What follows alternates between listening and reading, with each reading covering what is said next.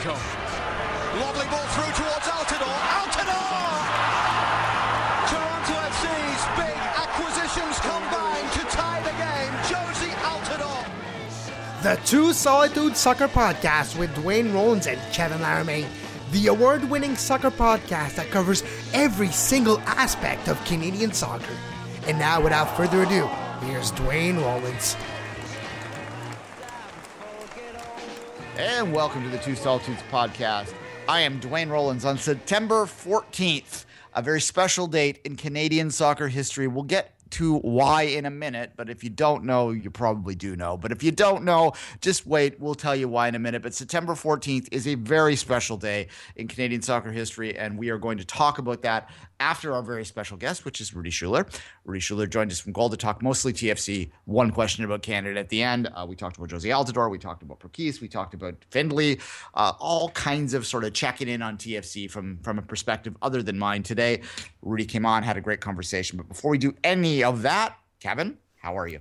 I am doing great. Uh, a little bit uh, not under the weather, but I woke up this morning and realized that, damn, fall has arrived and I forgot to close my window. So uh, that's the type of morning I'm having today. But outside of that, 0 0 from Montreal against Galaxy.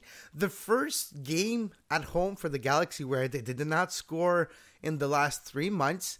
You the, the, the last five games, Duane, will just quickly they scored four goals, five goals, three goals, four goals, and five goals. And against Montreal, nothing, and that's without Sima. So uh, we're, we're feeling pretty good in Montreal this Monday morning. Fair enough. And uh, the Vancouver Whitecaps fans obviously are too because they are top of the league. Uh, TFC, maybe not as much, but we'll get into that into, in the Canadian review and also the NASL stuff as well.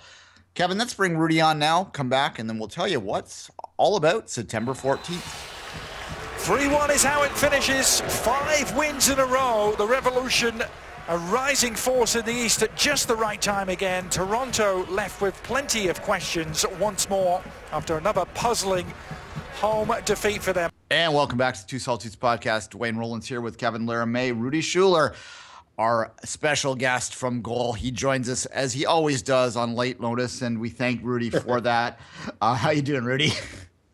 I'm not too bad. Maybe you guys can give me more than uh, you know a half hour notice next time, though.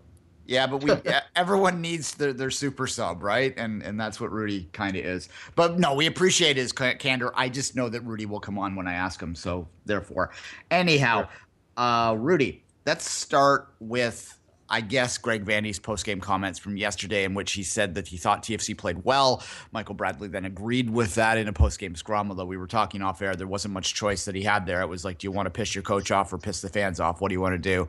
Uh, first off, do you agree with what Greg Vanney said? And is it possible to play well and lose? I guess.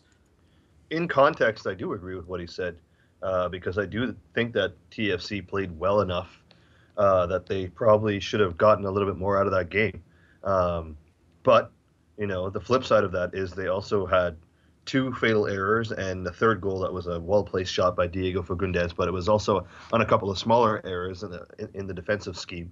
So, um, I mean, overall, you can't say that they deserved anything more than they got because the errors are also part of the game, and especially when you make an error like uh, Michael Bradley, as we mentioned, as it, make a, make an error like he did um, right in front of the net, where he basically just give the ball away and Kelyn Rowe just slots it home, um, and then of course Damien Perquis puts it in his own net. Uh, if you're going to make those kind of errors, then it doesn't really matter what you do the rest of the game because, especially with the Perquis goal, which was four four minutes in, you're already putting your team on the back foot, and you're allowing the visiting team to kind of sit back and absorb pressure, which I don't think New England would have been able to do if they were up if they weren't up one nothing so early in the game. So um, I do think Vanney was trying to be a little bit pragmatic and and and not throw his team under the bus. Uh, I do think that some of the fans would have preferred that he did that, but I don't see that as a realistic option. I do think that he needs to focus on the positives publicly, and maybe uh, hash out the negatives uh, in private with with his with his players inside the room. So. Um, yeah, I mean that's that's how I see it. I I kind of see both sides of it, but I do think that overall, I mean, overall the result is what it is, and that's what you're going for. Uh, and the cliche, of course, is that it is a results-based business, and they are looking uh, to to try to uh, to leap up the, the standings to secure that home field advantage. And uh, that was an opportunity lost. So uh, overall, they played well, but they also played poorly enough to lose, and that's what happened. True enough. I, Rudi and I are going to have a conversation about uh, Altidore in a minute, but I wanted to go with one other player first before I let Kevin jump in, and that is Damien Perquis. He was subbed off to to sort of make the team a little more offensively shaped near the end when they were chasing the game. I think they were down two when they got they got the one back, and then uh, Bradley gave it away. A lot of people calling for Perquis's head. He was, of course, coming off the injury. The own goal there doesn't help. Uh, you know alleviate that perception. Just what are your thoughts on Damien Perquis's future with this club? Uh, it's tough to say because I think uh, Damien Perquis has a lot of uh, a lot of factors going for him when he's with, when he has the ball at his feet, and I'm not talking about running in his own net. I mean, when he has the time to to have the ball at his feet, he's actually the best uh, the best central defender they have at, at that at that uh, kind of game. You know, he he can play the ball out of the back. Uh, he can hit the long passes. He can even make a run or two if he if he uh, sees fit. But uh, defensively, he's been found wanting a number of times. Now, I mean, that could be a number of things as well because the team shape isn't, hasn't always been there to protect the back line. Uh, he's had a number of different uh, central central defensive partners, um, and all that inconsistency has shown up in his own game. So, uh, you know, it's hard to put all the blame on the player, but he is uh, the guy who's supposed to be anchoring that back line, and I don't think he's been doing it to up up to what uh, TFC needs. Now, um, we've seen uh, Ahmed Kantari come in and look a little bit uh, a little bit better, but also a little bit inconsistent. But I'm going to let him slide a little bit more because he, he's he's a newer guy coming in in mid-season, which is much tougher. Uh, but we haven't seen the two of them together for a long stretch, and I do think that Greg Vanney sees uh, Kantari and Perquis as his starting duo at the back.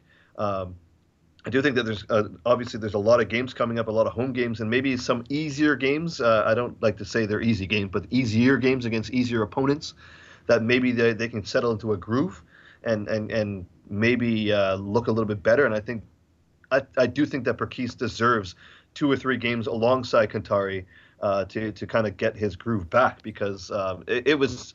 I mean, it was tough. I, I, I kind of ripped him on Twitter too because I do when that goal happened, I do think that he could have easily cleared it out to the side or not, you know, not put it directly into his own net. I understand it was a bang bang play and it was a well placed pass and and New England is very, very frantic uh, in the final third. It's hard to defend them, but um, I do think that uh, at at this level, he should have been able to put that over the bar or off to the side or something like that, or maybe even turned with it and and and, and try to fire it out through traffic or anything anything other than a one touch, one goal kind of thing.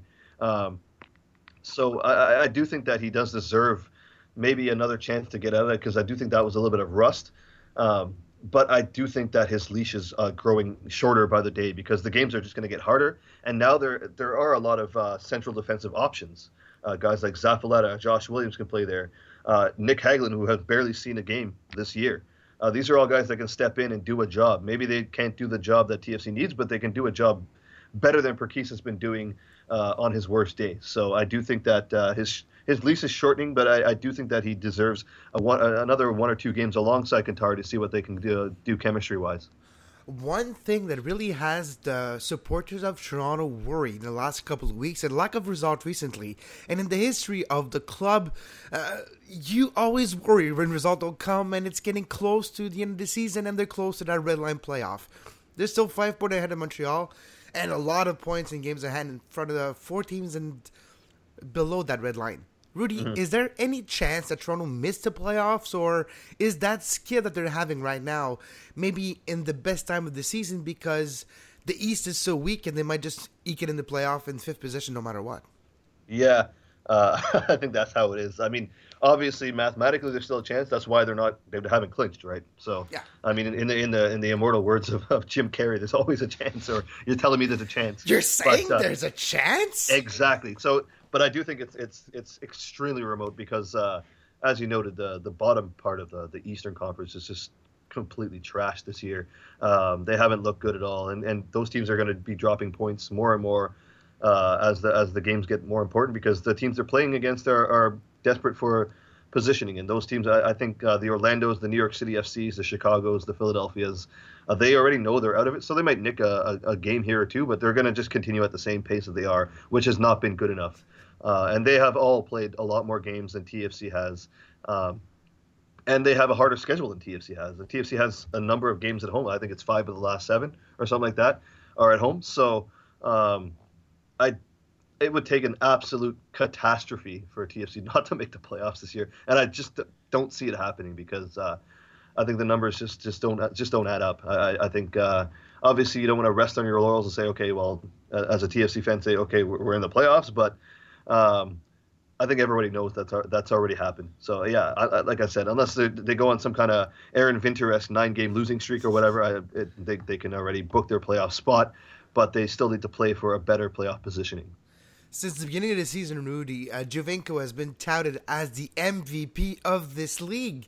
Still playing great on the field in the last couple of games. Uh, do you think there's a Giovinco effect, but negative one with Toronto, as the players maybe are waiting for Giovinco to to do everything?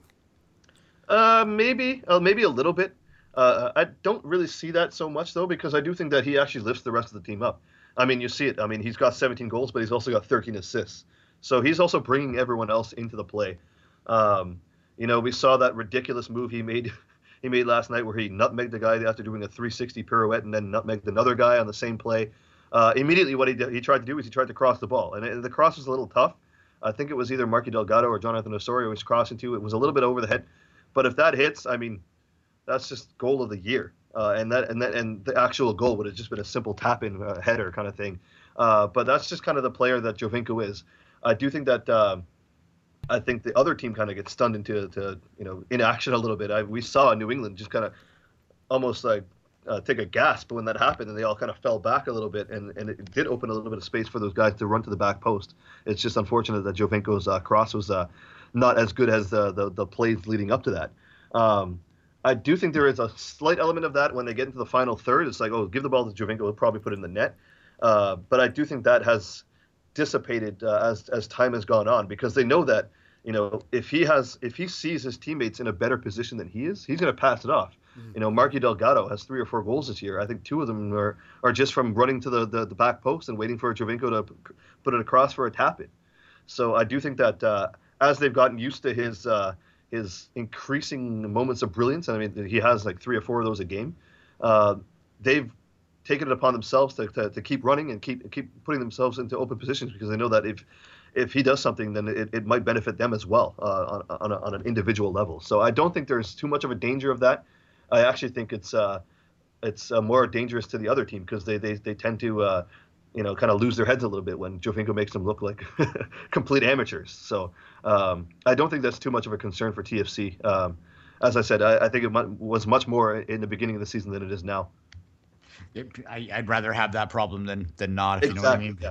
yeah. Um. Uh, let's talk about Jozy Altidore, which uh, Rudi and I, on, briefly on Twitter this morning, had a bit of a conversation about that, and I thought it was interesting enough to to sort of frame a bit of a conversation on here. Uh, what are your thoughts on Jozy Altidore's season? I think that he needs to be a little more dangerous in open play to open up that secondary scoring. And if he can do that, if he can find that danger, then that makes TFC a really dangerous team moving forward if they can get that second option.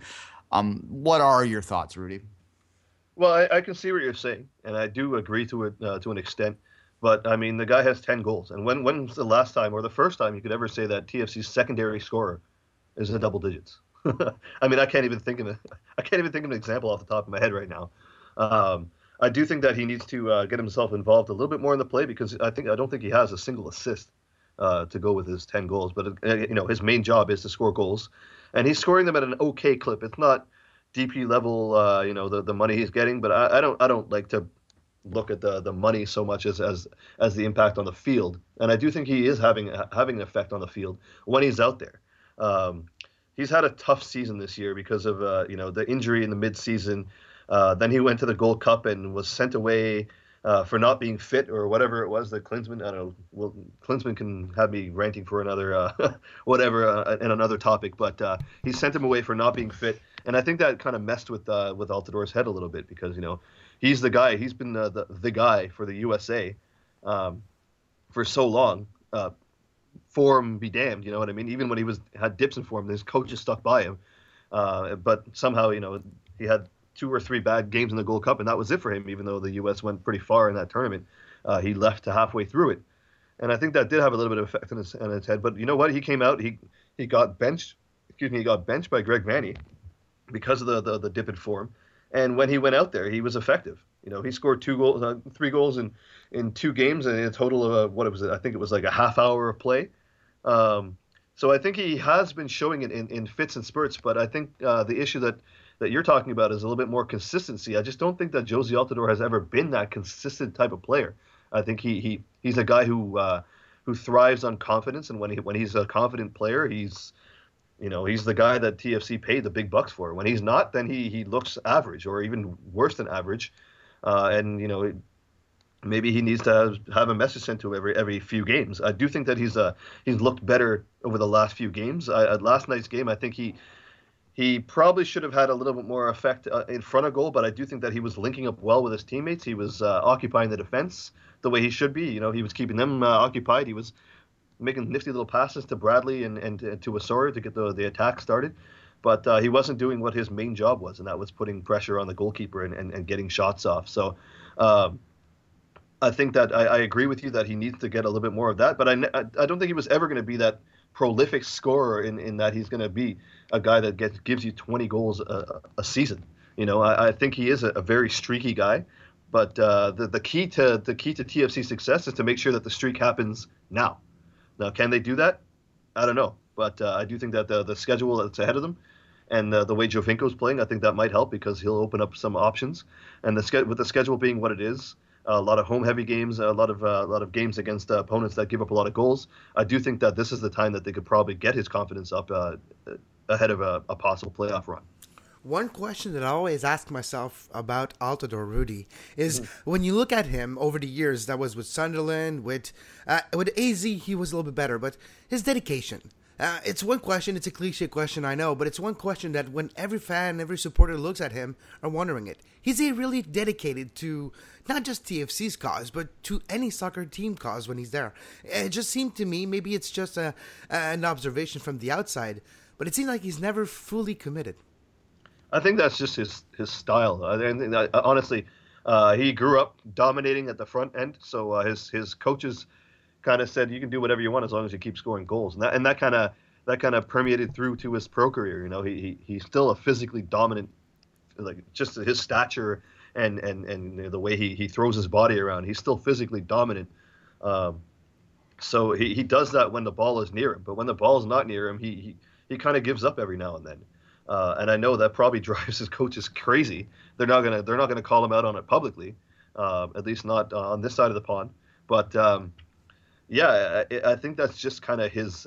I think again, it's a kind of an extension of of of, uh, of, what I was talking about just a minute ago, of where like, he's almost a streaky player in in, in his in his pers- personality as well too. Like he he uh, he'll only defend or or or, or kind of look like he's giving 100% when it will serve him directly. You know what I mean? You know what I'm saying? So, um, yes. Yeah, it, it's kind of hard because I think Giovinco is kind of the same way. Although Giovinco kind of gets more of a pass for it because you know he, he's such a magician with the ball at his feet, but uh, it's tough for for uh, for Greg Vanney because uh, neither of those guys defend very well. So when the ball's not near them, they're not really they're just kind of walking back uh, at their own pace rather than than than than really showing you know like the Michael Bradley where he's just running 90 minutes nonstop. Um, you know, it's such a contrast to see the those types of players on the same on the same field at the same time. But uh, yeah, I, I, I, can see where you're coming from on that because it, does look he, he does look like at times that he's he's not really 100 percent into the game. There's, I mean, I think it was the the the Diego Fagundez goal where I think Altidore could have put a little bit of pressure on someone. I can't remember who it was, but he kind of switched off, and that allowed uh, I think I think it was Lee Nguyen actually. It allowed him to make the pass that led to the final pass that led to Fagundez just slamming it home. Uh, if you, you, you kind of think, well, if Altidore had just made an extra step or you know lifted his foot up a little bit more, he probably would have changed the the course of that that passing sequence. Um, it's it's definitely frustrating to watch.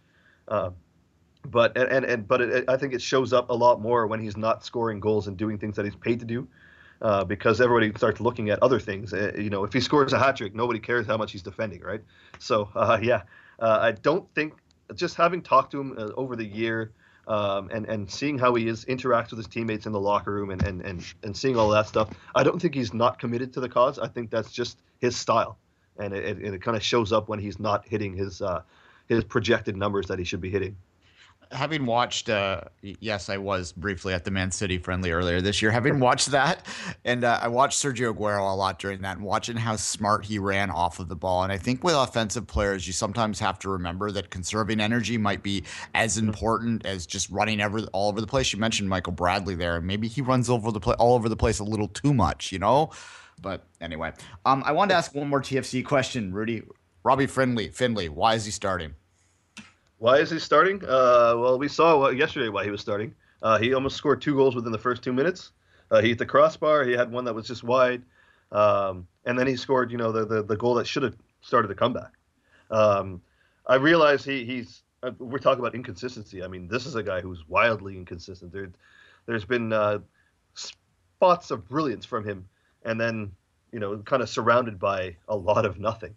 Uh, I, I don't know if he's. I, I am not convinced he's a, a, wide player or a wide midfielder. I should say he might be better as a wide forward, but I, am not convinced he's a wide midfielder uh, naturally. I do think that Greg Vanney sees a, whatever he sees in him enough enough in him to to to put him in that role. Um, I don't see. Uh, I just don't see enough from him to be played in that position. But I, I think that uh, Vanney thinks that he's one of his top 11, and he wants to put him out there on the field, regardless of where he is. And he, maybe he gets enough out of him out there. Maybe that I don't know. I just don't agree with that. Um, but I do think as the season has gone on, he's looked better. Uh, I think the first half season, I, uh, I would have been uh, right there and saying like I don't I don't see, even see why this guy even sees a minute of action rather than uh, rather than the 90 minutes he's been getting lately. But um, I do think that he's kind of become the the new whipping boy for TFC fans that always seem to need a whipping boy.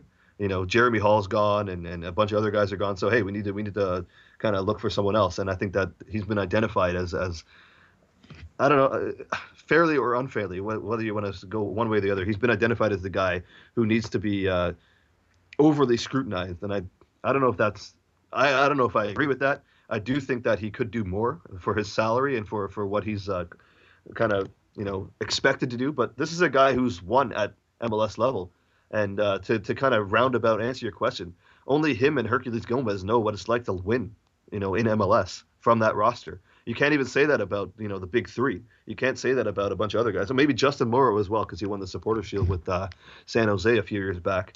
But uh, I think that's what Vanney's going for. He needs he needs those guys that know what it takes uh, in MLS to to, to kind of gut things out, uh, especially because Robbie Findley was on that that team, uh, that Real Salt Lake team that you know shouldn't even have made the playoffs if not for TFC's capitulating back in 2009, and they went and won the, the entire thing.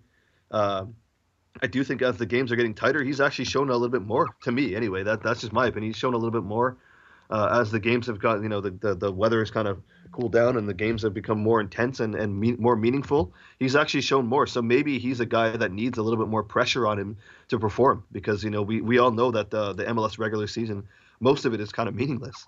But uh, when you get into September and October, that's when the games are, are you know, they, they the points are, are worth more, even though they're really not, but they feel like they're worth more. The games are bigger and they're more intense, and the, both teams are playing a little bit tighter uh, he's actually played well for me over the past few games when when when the, the, the intensity is ramped up. You know, he was the guy who was all over the field last night.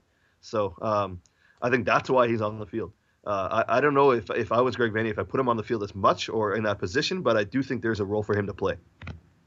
I seem to recall a former Whoopie boy Jeremy Jeremy Hall having a solid game yesterday too. Anyway, exactly. and jawing with Michael Bradley uh, a little bit there in the first half as well. Exactly. All right. One quick question on Canada, then we'll let you get back to your day. Uh, the Canadian national team, a lot of sort of gashing of teeth after the after the one one down in Belize. Um, and I was guilty of it as anyone. I think I'm a little more critical on the Canadian national team than than I am on TFC for sure. But uh, well, is there any hope there for the next round, Rudi? Of course there is. Of course there is. Hey, you know what? Uh, this same round four years ago, uh, TFC drew Puerto Rico at home. No, no, nil, nil. There was no score, and then they went and pounded them in three nothing away. I mean, you know, uh, soccer is not is not a video game. Something sometimes just games just go the way they go because uh, one team is highly motivated to look good in front of their crowd, and the other team knows that they just need to do the, a certain amount to get through. And Canada already knew that they were through. Like, you know, there was no way Belize was to actually threaten that. I mean, it, it, looked like it for a little while, but um, like with the commentary, with the commentary was so biased by Madball and Maestro well, yeah, that that yeah. the game felt more on Belize side than it actually was. Well, yeah, I mean, they were talking about, oh, that was, that was beautiful. Uh, I, I joked about it on Twitter, like, uh, you know, a, a, shot 15 yards away from the goal, like, uh, didn't threaten um, didn't threaten Milan Borjan at all, or sorry, Bergin, as they called him. Uh, didn't threaten him at all. You know, almost went out for a throw in. Oh, that was a beautiful pass. Like, come on, that was not a beautiful shot. Like, I get that you guys are enthusiastic. I love it. I love the way. I love their style. But a lot of it was, I mean, it was over the top for a reason because they they weren't that good. So uh, I, I do think that Canada had already kind of mentally note, noted that they were go through. They just need they knew exactly what they needed to do. They did it, um, and now it's you know the slate is clean. It's the old, the old cliche. You just uh, you know you, you wipe the slate clean. You, you and and you just focus on what's ahead of you. So um, there's absolutely there's absolutely hope for the next round.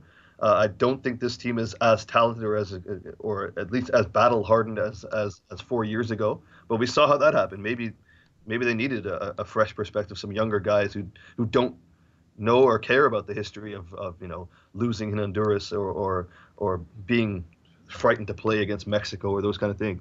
So uh, we'll see how it goes. Um, as long as uh, as long as Canada keeps uh, keeps their home record the way they are, they, you know they've never lost.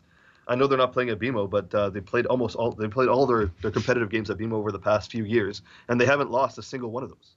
So as long as they can keep holding down the fort at home and maybe try to nick a, an away point here or there, uh, then there's absolutely hope. Uh, I have some concerns about the way they're lining up and, and, and some of the player choices, but uh, you know, name me a name me a team where there aren't some baffling baffling player choices and some uh, you know some questions of, of what the coach is thinking. So um, yeah, uh, it's a clean slate. I, I, hate to go to that cliche, but it, I mean, it really is the truth in this one. It's a clean slate. Honduras and El Salvador haven't looked like world, world beaters over the past uh, year or so. You know, they're, they're both kind of in disarray. I know El Salvador had a decent run in the, in the, in the Gold Cup, but you know, this is a different game. This is a different, uh, a whole different tournament, and uh, I think the teams will be playing a little bit differently. So, and and, and Honduras does, hasn't has definitely not looked like the Honduras that that pasted Canada eight one. Um, so yeah. It, it's tough to say because I, always keep a guarded uh, guarded caution when it comes mm-hmm. to Canada because I don't think that they're uh, I don't think that they're quite at the talent level yet to compete with these teams on a consistent basis. But this is a very short short uh, format and anything can happen. So yeah, they're definitely hoping uh, for for the Canadians uh, going through this round.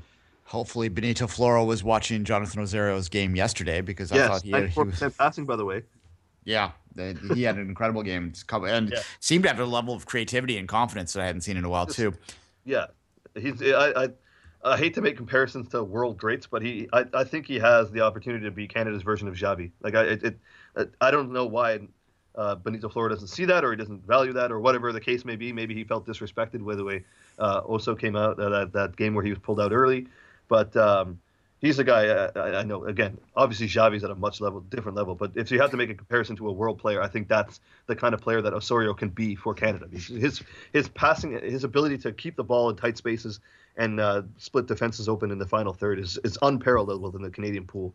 And I think there's a place for him in the starting eleven. Context is everything. Rudi Schuller from goal. Thanks again, Rudi. Thanks for having me. Sweeney and uh, Bruce Wilson on the ball. Bruce Wilson, the captain. And Sweeney takes it and bridges forwards. Well, that will cheer them up a bit. Lift the spirits of tension. Two forward. And Rabridge running onto the end of it. They were all standing watching him, the French. And Bats out of his goal, covered on the line. Still Valentine no over the place, the French. And Bats finally wins it.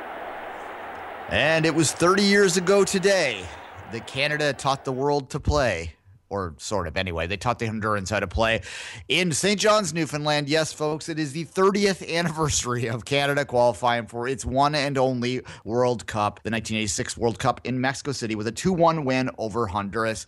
It was the first Canadian national team game I ever saw. I started from the top, Kevin, and now I'm here. So it's always been downhill from there for you as a Canadian national team supporter. And yeah, it's well, like I said, I I couldn't have started much higher than Canada's greatest ever day. Um, look, it was at the time and through the 80s and into the early 90s canada was for those that are too young to remember was not the laughing stock it is today. It was not the you know the punching bag. It was actually a team that competed and came very close to qualifying for world cups throughout that time despite the fact there was only 24 teams in the draw. 1986 rolled around uh, the World Cup at the last minute was given to Mexico, which sort of take took their position off and allowed Canada to qualify by virtue of being the best in the rest of CONCACAF. So put that in perspective for those that want to say, oh, it's only because Mexico was hosting it and stuff like that. No, Canada finished second, basically. Well, they won. They were the CONCACAF champions uh, that year. So it's one of their two times that they won CONCACAF, 1985. Uh, this is pre-Gold Cup time. So look, they they qualified on their own their own accord. Uh, it was a scrappy team, a team made up of a lot of guys that uh, had played in the NASL, that played indoor soccer. Uh, we talked a lot about this when we did the special anniversary show for the last game of the NASL and how important that league was to Canada's 86 team. Um, of course, the Canadian Soccer League started out of that, and it was the basis of the team that became very, very close in 1994 uh, to also repeating that that feat uh, based on the backs of the you know the CSL uh, players. Kevin, you're too young to remember it, but um, yes, I was saying off fair, Duane. I feel like the guy who missed the party. I feel like the guy who came, who joined the gang a little too late and missed the whole fun in the heyday. I, I missed the golden age of Canadian soccer, and now we might be in the the silver age coming up. Maybe who knows? But I missed the golden age. Yeah, look, it was a different era in international soccer as well. Uh, I think that one of the biggest factors in Canada's struggles of late is the improvement in the rest of the region, not so much about their downfall, although there's a bit of both, I think, at play. Back then, really, when they went in to play these teams, they were the favorite often. And, and certainly throughout this qualifying campaign, although it was no walk in the park, they did uh, get the job done uh, fairly effectively. Let's quickly go through how they got there. The way um, it's a much smaller qualification at the time. Basically, there was uh, three rounds, or there were two rounds basically to get there. So you uh, Canada started. They were in Group Two of the first round with Guatemala and Haiti. They played uh, four games in that, home and away. Uh, they were three wins, one draw, no losses in that with seven goals for, two against. Uh, Canada beat Haiti 2 0. Uh, that was in Victoria. Uh, they then beat Guatemala in Victoria as well, 2 1. I don't actually remember the field in Victoria. The, my early memories of Canada is playing in Vancouver there, but at any rate, there was a 1 1 draw down in Guatemala. Canada wrapped that round up with a 2 0 win in uh, Port au Prince in Haiti to, uh, to run out that, that group. They then advanced to the final round where they played Honduras and Costa Rica, which were the winners of the other two first round groups. So you're only talking nine teams in qualifying back then. So a little different, eh? Yeah, very However, much different. However, uh, so then Canada in that round, they went two wins, two draws, and no losses. So they went through it perfectly. Only four goals scored. That's kind of something that we're used to now, eh? um, one one draw with. Costa- I'll take four goal scores anytime. exactly. That's where we are. 1 1 draw with Costa Rica. That was on the 17th of August, 1985. So it was a very quick and condensed qualifying campaign. That was at Varsity Stadium. Attendance of 13,500 were there. So uh, we're doing a little better on that front now.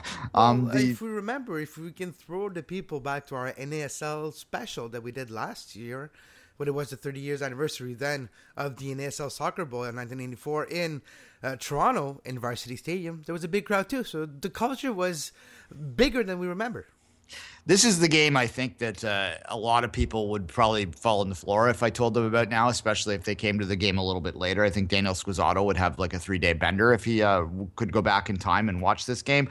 Uh, George Pakos scored a goal in the 58th minute in Honduras for Canada's 1 0 win over the Hondurans in Honduras. I think that that, as we well know, has been a little bit more precarious now a day.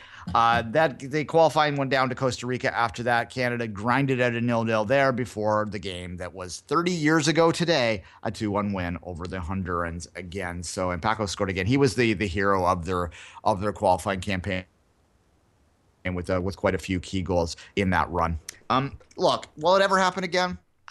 God, like maybe not, and that's sad, but it's the reality of the modern game, right? I don't know if it'll ever happen again. I always joke like Canada will never make it back to the World Cup ever again, and obviously, I think it's going to take maybe the next time we'll get there. It's because Canada's going to host it. So maybe that's going to take the the fact that Canada needs to host it to go back, but uh, maybe not. Hopefully not. Hopefully 2018 or maybe 2022. But right now, I can't really answer that question if it's ever going to happen again because I don't see it for now.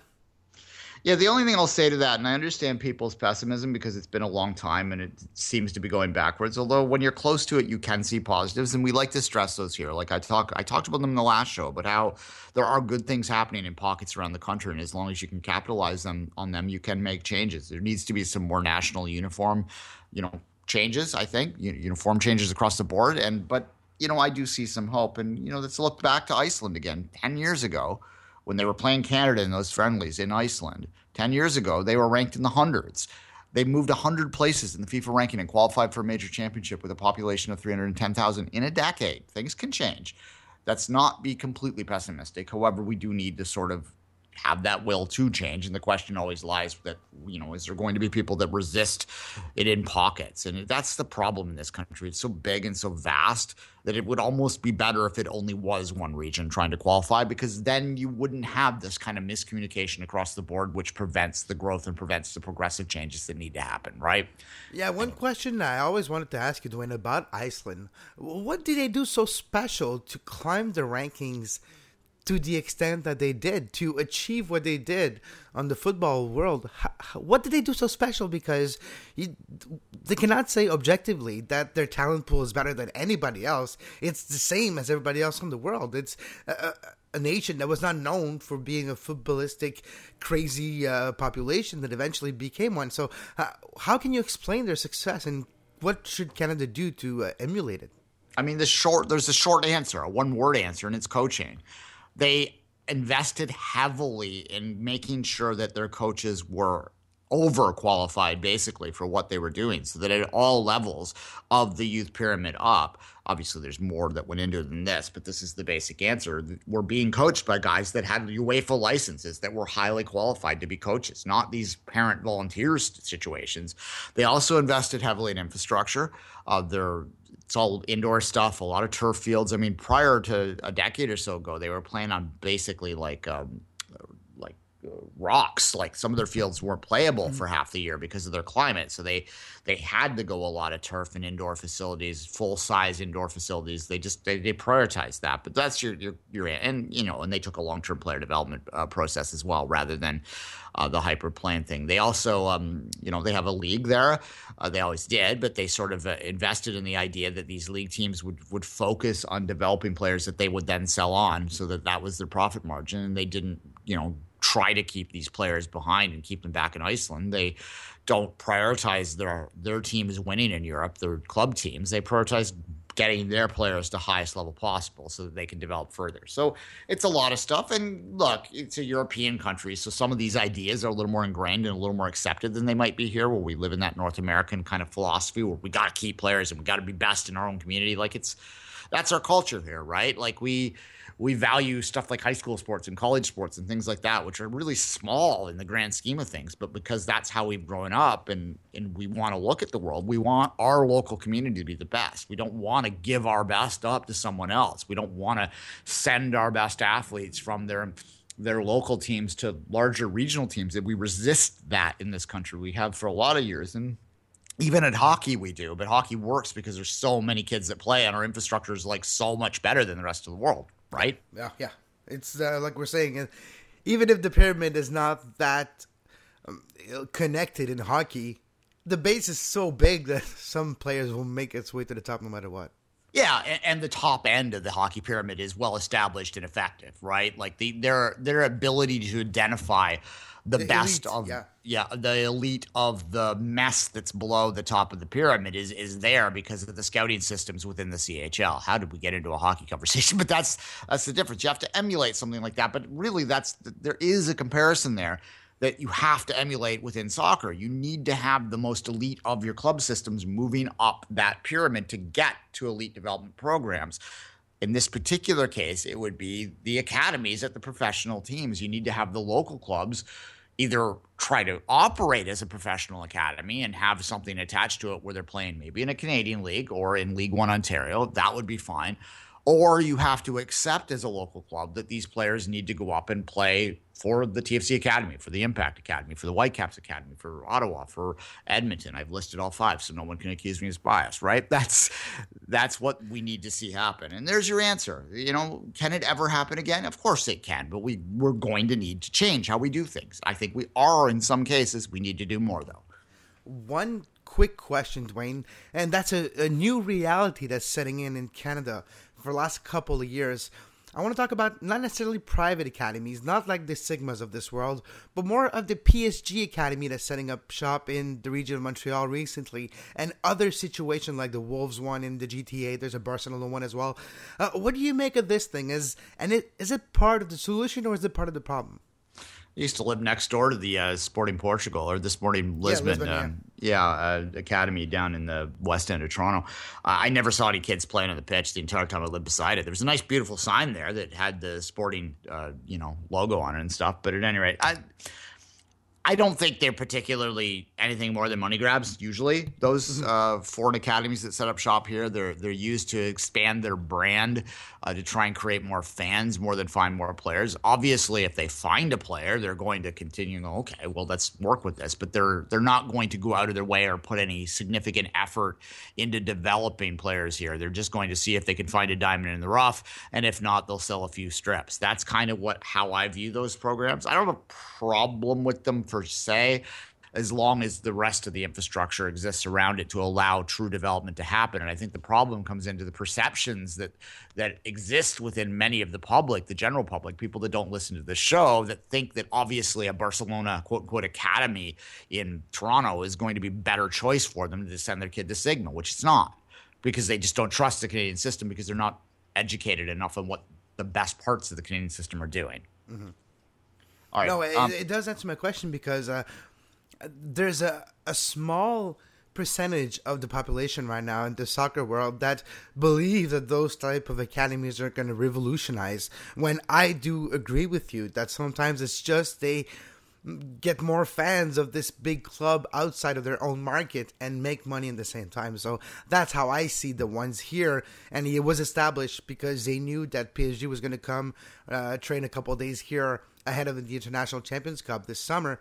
And that was the idea behind it because you could make one day of training with Zlatan and get money off of it. So I have a feeling that people need to focus and trying to get their kids to, like you said, either the five pro Canadian club academies that we have in the country or the Sigmas, the ACP, and those type of at least standard based academies. yeah, like I said, the entire time I lived close to the to the Sporting Lisbon, Lisbon quote unquote academy field, eh, I never saw a single player training on it. So that tells me there wasn't a consistent effort to do anything there, other than to hold camps probably in the summer, which take advantage of of their parents' love of that team, right? Absolutely. Okay, let's take a break. Come back, have a Canadian review. To say that we are playing a fully professional team, and most of our players, I think we have four professional players. All the rest have to go to work like I do, like you do, Mad Bull. And everybody in the whole world want to tip their hats off to the Jaguars for a wonderful, a great, great job. A sacrifice, Mad Bull. Yes, back inside game. It's partially broken up there. Picked up there. Play on Channel 5, Mad Bull. All those live streaming audience out there. Man, you're getting it live from Channel 5. You can't complain. Back inside the game. And ladies and gentlemen, here comes Nakajima, Issei, Faran, playing that ball. In honor of Mad Bull and Maestro, get your Team Benny's t-shirt, the number one store. Canadian Soccer News for all the details. Or maybe you're more a Phillips Bakery type of guy. Well, Canadian Soccer News for all the detail or teespring.com. The 20 year old. We know who Mad Bull is. Mad Bull is a shooter. Mad Bull, you would have shot that ball even if you were way deep in the deep ocean. Yes, back inside the game. It was not. The jewel sailed once again by the grace of the Almighty God. One to nothing believes. The Canadian Review on the Two Solitude Soccer Podcast.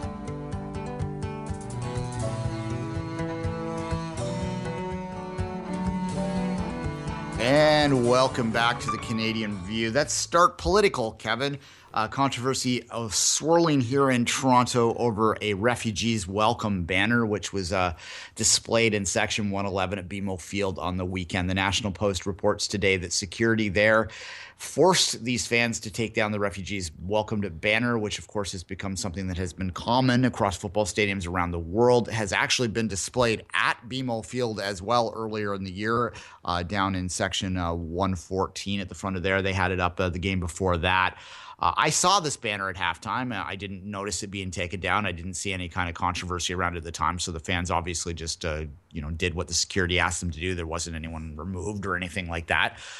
Um, look, the the BMO Field initially, supposedly, according to the National Post report, told these fans that they couldn't have the banner because they quote unquote weren't in a supporter section, which is blatantly untrue. Uh, section 111 is actually designated as a supporter section, and I, as again, having seen where they were, I do know it to be a fact was in the supporter section. Now, it's a bit complicated for those. I don't want to get too much into like the geography of the south end of BMO, but uh, 111 is actually uh, in the the east stand uh, rather than the south stand, and it was only it's been a supporter section for six years, so it shouldn't be confusing to the security, but it's not part of the general block that is generally perceived to be the supporter section. It is a little bit separate from that. However, regardless of that, MLSE today changed their tune. They said that the um, the issue was that the MLS had a, and they used MLS rather than TFC or MLSE, had a policy strictly prohibiting any banners that had a political message on them. Now, Kevin,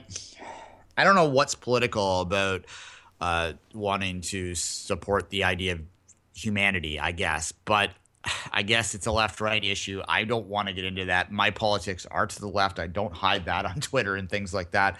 So to me, it's just absurd that anyone would have an issue with this. But regardless, I, I guess happened. it's a case where they're weighing the situation. If they let anything, I don't mean this and any disregard to the actual banner, but if they let any banner that's not really sports related into it, then it's opening Pandora's box, and you can uh, have to always. Uh, be careful about what banner shows up after it. It's uh, there's some banners that have been taken down over the last couple of years in Montreal as well, and some of the time it was because it was a very political message that was uh, sometimes even offensive to a certain part of the population. So when it's for those reasons, I agree. Uh, do I think the refugees welcome is a message that offends anyone? No, it doesn't. Is it really a political message? No, not really. It's not a political stand. But in a way, to play devil's advocate, I can understand where they're not drawing a line, but where they're being careful when it's not sports related. Yeah, I, I suppose you know this gets complicated because it's a message that has sort of been associated with um, I hate using the term ultras, but the ultras sort of culture around the world where you're you're seeing this pop up. Um, I don't know if these fellas that put these banner up would consider themselves that, but they certainly do consider themselves to be football slash soccer supporters, right? So it's part of that culture there. I do see where you're coming from when it comes to like if so, it's a federal election here in Canada right now. Exactly. If, so would we allow example a get Stephen Harper out of office in stands? Probably not. So and is it offensive? No, it's not. But it's that line is very fine. Yeah, and, and look, I hate to open this Pandora's box on a show called Two Solitudes, but if if someone in, if someone in Montreal were to put a pro sovereignty banner up in, uh, which has been seen before, by the way, yeah, I don't think there would be a lot of people in that are Federalists that would want to see that banner there, and they would think that it's not the place for it. So it does get a little little suspicious there. But I think that what might probably happen with this, and we're not going to belabor this anymore. I did want to point it out because a lot of people are talking about it today, is that I suspect that very quietly now that this is getting National Post attention and a lot of people are criticizing MLSE for this. There's really not a lot of people supporting MLSE's position on this if you go to social media, which in fairness is generally a more left wing kind of space, um, which in this is something that that would be more of a left issue, right? Yeah, um, or leftish at least. Yeah, look, I think probably what's going to happen is very quietly, MLSE is going to allow those kind of banners to be shown uh, in future games without making a statement ever to to say that they were wrong or that the, this was a decision that wasn't happening. They're being, I think, Kevin, that there's this is. I compared it to you off camera. There, there a while ago, and we don't haven't heard about this lately, but there used to be this uh, sort of phenomena within education where they had no touch policies to try and avoid bullying and things like that, and it get would go so extreme that like a kindergarten kid would give another little kid a hug and they'd get suspended. And that's like this sort of pedantic uh, you know, must follow the rules to the T kind of thinking that sometimes I think is problematic. And that kind of, I think, is what how this was handled. No one was offended by it. And it wasn't, it is a political message, but it's more of a personal message in that particular case. And it probably would have just been better for BMO if they had any concern about this. No one would have been talking about this had they not taken the thing down, right? No, exactly. That's and that's one thing we said to each other off air is like when you don't bring attention to a banner that's shown, you don't necessarily gather enough attention for people to remember and make a big deal out of it. So if it wasn't for the security asking them to it down, like you say, would not have made a national post. Nobody would have called the national post saying, "Hey, they don't want us to have the refugees welcome banner." It's a story. Print it. No, it would have been just forgotten about, and it would have just breezed on. The banner would have been shown, and would have just everybody would have moved on. That's that's one of the things in society. Everybody wants to be against everything, but when you're against something and talk about it, it does bring attention to the actual uh, thing you didn't like to begin with. Yeah, the last thought on this, I, you would have think that BMO Security would have learned their lesson because earlier this year they removed the no argo, the no argos at BMO banner, and that of course is what drew all the attention to the no. Argos I was there. I was there that day. So, and then the next game, what they did there is again, the no Argos to, at BMO banner was allowed to be displayed at the next game. That one was a little less because there's nothing political about that. That is purely about the sport in that particular case. I guess municipal political. Say, maybe TO, maybe, hashtag yeah. TO Poly. But uh, yeah, no, that's that was TFC fans saying they didn't want another sport in their stadium. That was sport related. But regardless, all right, uh, we brought that subject up. Uh, you know, I again, I, I, suppose there are some people that do favor more restrictive immigration policies that might be offended by it, but I view refugees welcome being held up as you know more of a personal statement than it is like I am in support of more refugees type thing, right? Anyway, moving on. Scores, uh, soccer, yeah. NASL. Let me get my notes back here. NASL perfect weekend. Ottawa nil nil. They seem to be struggling to score a little bit recently, Kevin, and that's uh, got to be concerning them a little bit after the great start to the season. However, they still are in first place in the fall season, three points up on Minnesota. If they win the fall season, they're in the postseason regardless as one of the top seeds. If they fail to, they would uh, be battling to get the third or fourth seed uh, based on uh, the overall standings. They're currently third in the overall uh, tied with Minnesota there. So Ottawa continues to look pretty solid to get a postseason berth. Edmonton, they're not falling completely off the map, and they did get a 1 0 win this week over Tampa Bay. That puts them just two points out of the overall combined standings for that fourth playoff spot. Uh, it looks like when you look at this that the Cosmos will end up with the top seed, uh, although you know Ottawa still has a chance to do that. So unfortunately, the chance of a Canadian um, playoff postseason, pardon me, game should get. You'll this should be our, that email again. Yeah, we, that should be our next T-shirt. It's it's, it's postseason, not playoffs or something. Yeah. Yeah, we'll sell uh, big uh, two T-shirts. I guess. yeah. Anyway, uh, they. If you want a um, T-shirt? There's always two T-shirts on sale right now. You get the Phillips Bakery or Team Benny's. Your choice. Yeah, it's it's it's cheap. You okay over there, Kevin? Yeah. It's it's cheaper in the United States. It's only seventeen ninety nine in U.S. dollars if you want. Uh, yeah, uh, that's twenty three bucks, twenty three seventy nine. It's the cheapest I could make it. I swear. Yeah, and part of that is the exchange rate. I noticed it on it. Actually, came up with a banner. I was browsing. I was like, "What the hell? That's our T-shirt." Anyway. yeah, it's called cookies, Duane.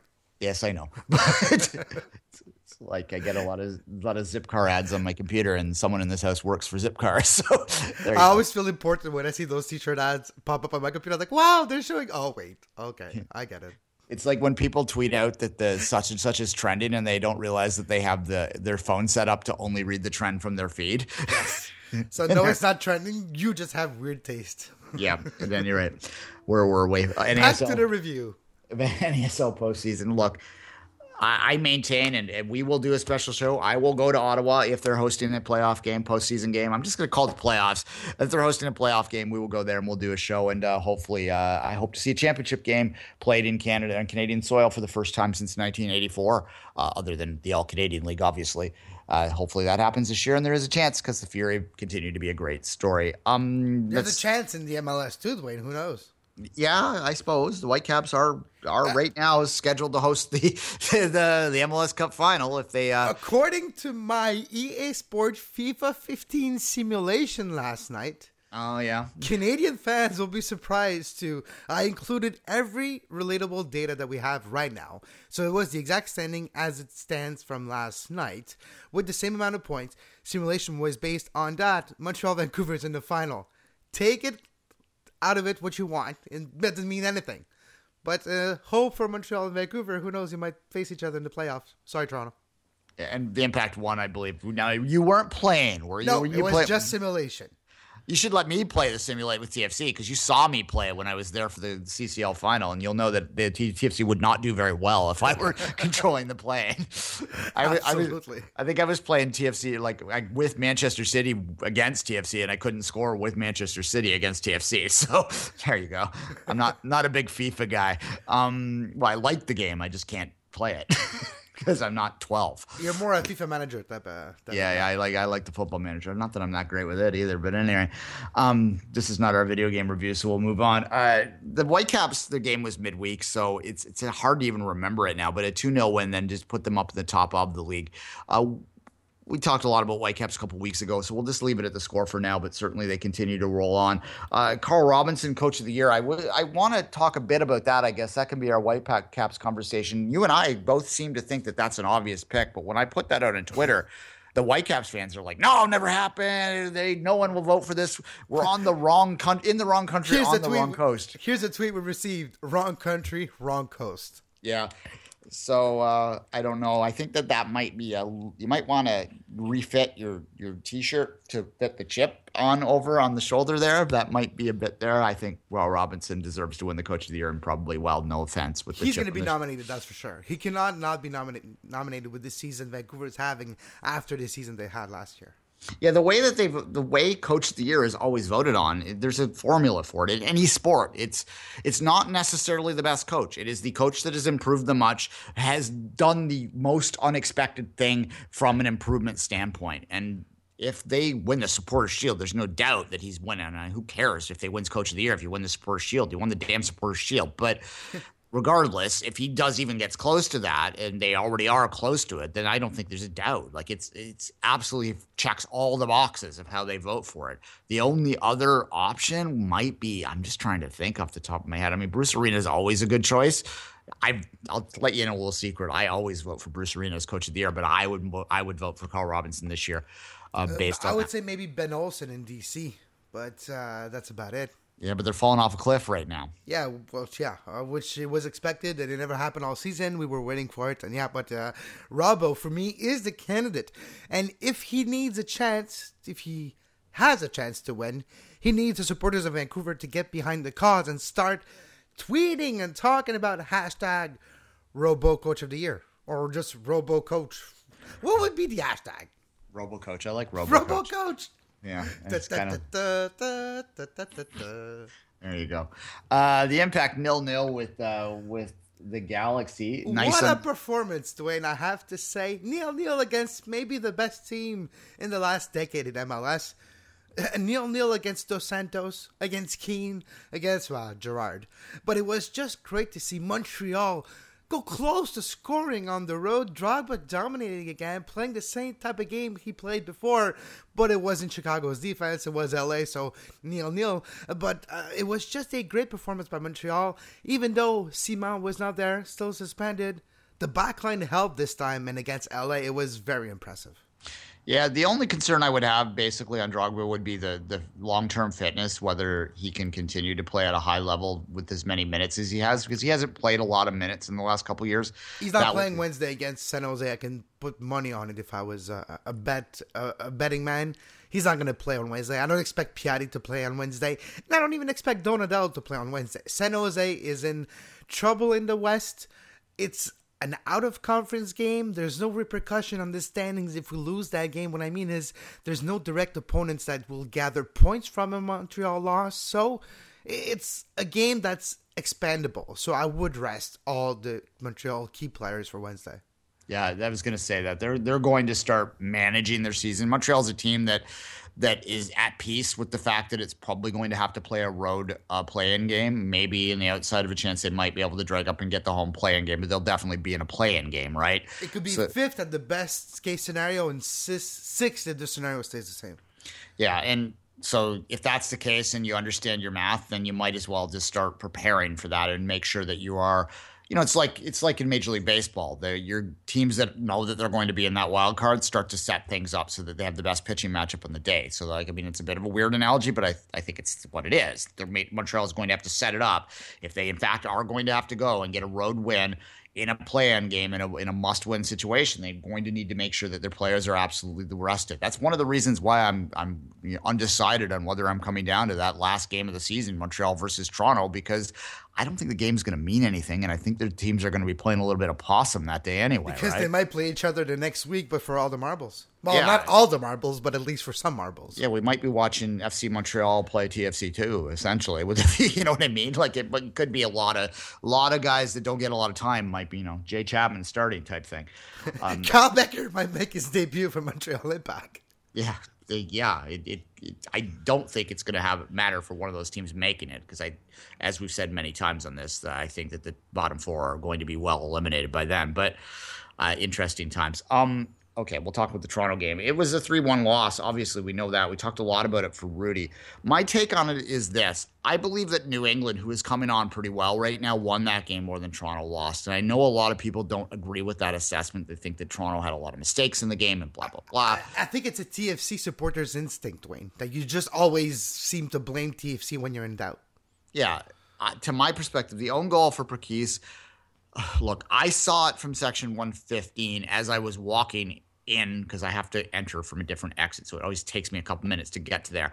And I was literally at the top of the stairs. So I didn't see it great, but my take on it for what it's worth was that it was a great ball in that put Perquis in a situation where he was trying to clear it. And if, if he didn't try to clear it and just let it go through, it was going in the net anyway. Could he have cleared it better? Obviously, he put in his own net. Yeah, he could have, but he didn't. So So, um, but that case, the the Bradley giveaway was was the worst play I've ever seen Michael Bradley make, uh, and it was really unfortunate because I think that had Bradley not, I actually turned to the person beside me in the in the stands about five minutes before that and said this game's either ending in three one or two two, uh, because there was clearly a goal in it. Because Toronto did look good going forward, they had a lot of chances. They there was just like a lot of luck in the terms of like the ball bouncing at the wrong time or hitting the post or being cleared off the line. New England cleared it off the line twice, but you know when you live by the sword, you die by the sword, so to speak, to use the old analogy. And that's how TFC plays. They play very hyper forward. They're going to give up goals most games. Like they, they're going to need score. They're going to need to score twice to win most games because you clean sheets are rare with TFC, and they're going to be rare. The way where, in my opinion, they need to set up that way to have any chance. Because if they set up defensive, they're not good enough. They're going to give up goals anyway, and then they're giving themselves less a chance to score. That's my take on it. They have two more games this week. I I would have taken Giovinco out in about the 75th minute after that third one goal to try and save him up for the rest of the week, but they left him in. So we'll see whether that has any effect on the rest of the week. They need to get. I say they need. Well, they don't need because they're going to make the playoffs, as we said. But I think they ideally should get six points out of these next two games. They are both winnable, and you know we'll see if they get four. That's reason to criticize. If they get none, God help us. Uh, yeah, absolutely. I just want to remind our listeners as well. It's a busy week in the Canadian MLS side of things. When you're looking at Montreal and Toronto playing a double week in the league, Vancouver's playing in the Champions League against Olimpia, and this Wednesday, and Vancouver has a chance to put their stamp on that group. If Vancouver gets a result against Olimpia at home at BC Place, they're really in the conductor's seat in that group to make it out to the quarterfinals. And then you have Montreal, like we said, we're playing San Jose on Wednesday, and this weekend they're playing at home against New England. So it's a not an easy week with a lot of travel as well from Montreal. So a very busy week in uh, Canadian soccer this week.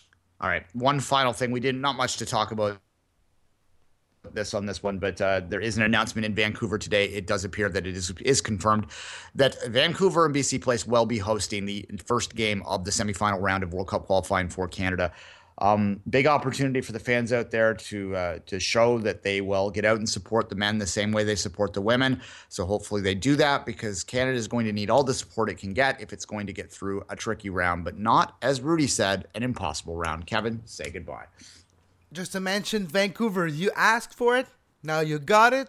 Show us what you can do with it. And until then, have a great soccer.